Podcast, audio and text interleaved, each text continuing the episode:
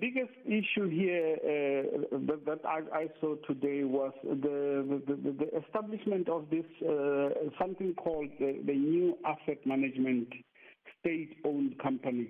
It is in the in the in the mode of uh, a, a, similar uh, company in Singapore called Temasek. But what it does, it groups all these uh, state enterprises uh, uh, under uh, different sections. For instance, defense or energy, and it, it, they are all centrally controlled in in a way, and they the, the, the, main aim is to is, is that uh, because uh, there is a lot of uh, potential for these companies to then have other investments uh, all over the world, and, and in, in, in, like Temasek is, is uh, what we could call today a, a, a, a, multinational because it has presence in different countries, and this is what they foresee our state-owned enterprises doing, sharing in terms of uh, the, the, the, same legislation control, uh, that, that governs all state-owned enterprises, and then uh, being run as, as, as, a kind of a, a, a super uh, SOE that oversees all other SOEs that, and it is foreseen or, or, or, or overlooked by the, the presidency under uh, the, the, the, the, president's uh, the state-owned enterprises council. So it is actually a, a complex uh, mix of, of, of, of measures that need to be done. But the main aim is that the state should be able to still play a role in the economy, but in a much better structured way because as, as they put it today, the current uh, situation where you have 700 odd uh, state-owned enterprises is not working. And those uh, state-owned enterprises that are, that are going to be identified as not being uh, necessary are then going to be uh, exited and only those that can actually benefit strategically the, the developmental uh, goals of the country are going to be kept. So, Joseph, not only are these state owned entities, um, especially more of the bigger ones, uh, really not doing well, they are bleeding. So, what did the DG say about stemming, you know, the blood flow from these entities? Yes, the, the, main aim is is, is, is to uh, one of the one of the measures. Uh, some of the measures include, the, for instance, a centralized way in which, uh, an example, your boards are appointed. Because the, uh, the, at the moment, uh, there's different legislation that determines how, for instance uh, Eskom is falls under public enterprises, PRASA falls under the Ministry of Transport. So they want to centralize all these, uh, the, the, the, way these boards are appointed, and as well as, for instance, your, your uh, chief executives of these big uh, companies. But why would they want to centralize that? Did anybody ask the question and, and, and was there a response if the question was asked? Why would you want to centralize it as opposed to having it as independent as possible?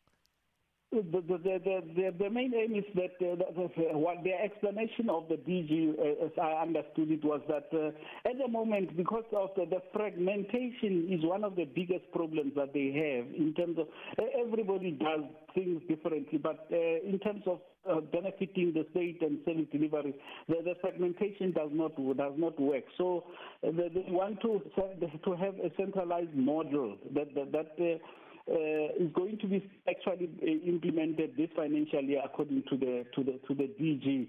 So the, the, the, main aim is that as, as, as it is at the moment, it is absolutely not working, and and the state has no control over many of the. That is why at, at the end of the day, they are expected to fund.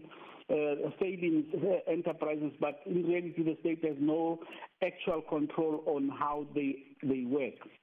Joseph, thanks so much for the update. Our reporter in Parliament, Joseph Musia, following uh, that briefing for us. But we are joined on the line now by the Director General for the Department of uh, Public Enterprises, Kgothatso Tlhakudi. Uh, Mr. Tlhakudi, thanks for your time. Welcome to Updated Noon. Uh, good afternoon, and thank you for having me on the show.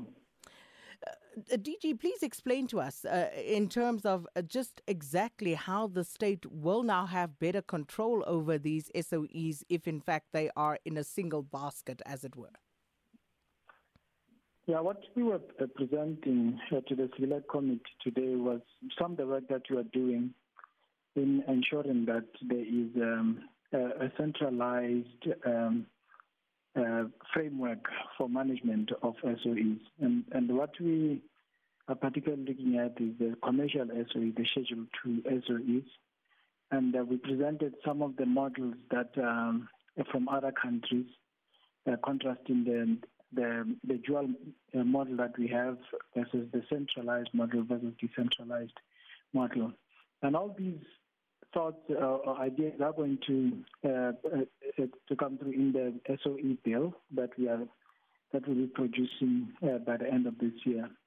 So the Presidential SOE Council is overseeing that work. So at the moment, really, it was just to show uh, Parliament that there is a lot of work that is happening in the department overseen by the by the by the council. But what we have seen from other countries um, if you're able to to do what you are proposing with um, commercial entities, then you are better able to also achieve synergies between the, the entities. For instance, in our portfolio, we have um, uh, some of the SOEs that acquire manufactured products, and we have manufacturing SOEs in the portfolio.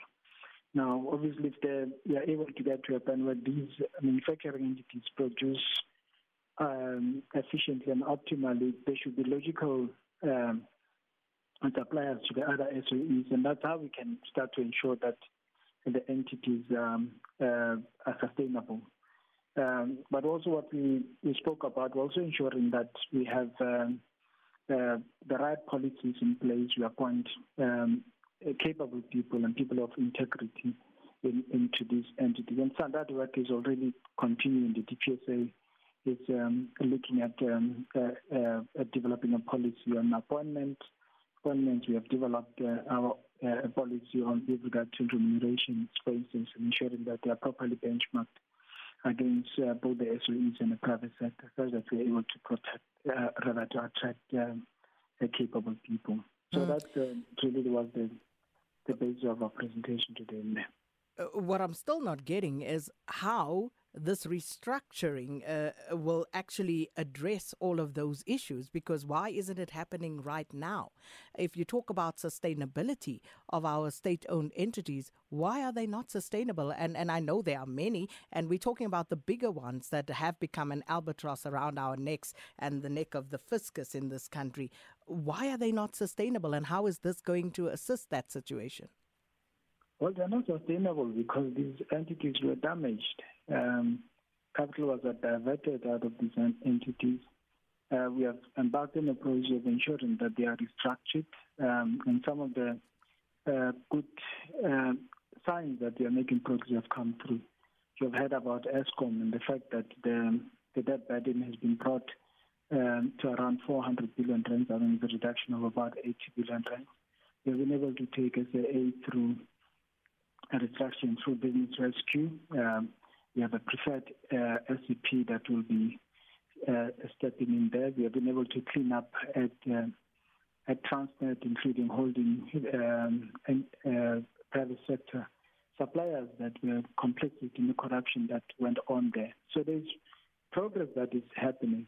But what we are saying here is that we need to take this work further. We need to learn from other countries that have uh, been able to uh, to basically uh, agglomerate these entities into a, into a, uh, whether it's a holding structure, a holding company, whether it's an, it's an agency like the Chinese have, have done. And that seems to have worked well in terms of ensuring uniform oversight over their, their entities versus the fragmented model that, that we have. having. So, so, the, so my input is that there's a lot of um, uh, wins that have been achieved as we go forward, and um, and also with the um, the the directive from Treasury that we the funding of operational shortfall was normally called bailouts. It's not going to be happening going forward. We must find ways of restructuring these businesses, including in some cases forcing them to slim down uh, through disposal of uh, non-core assets as represented in not so, not so long ago. Mm, and what um, about privatization? Capitalized in that way. So,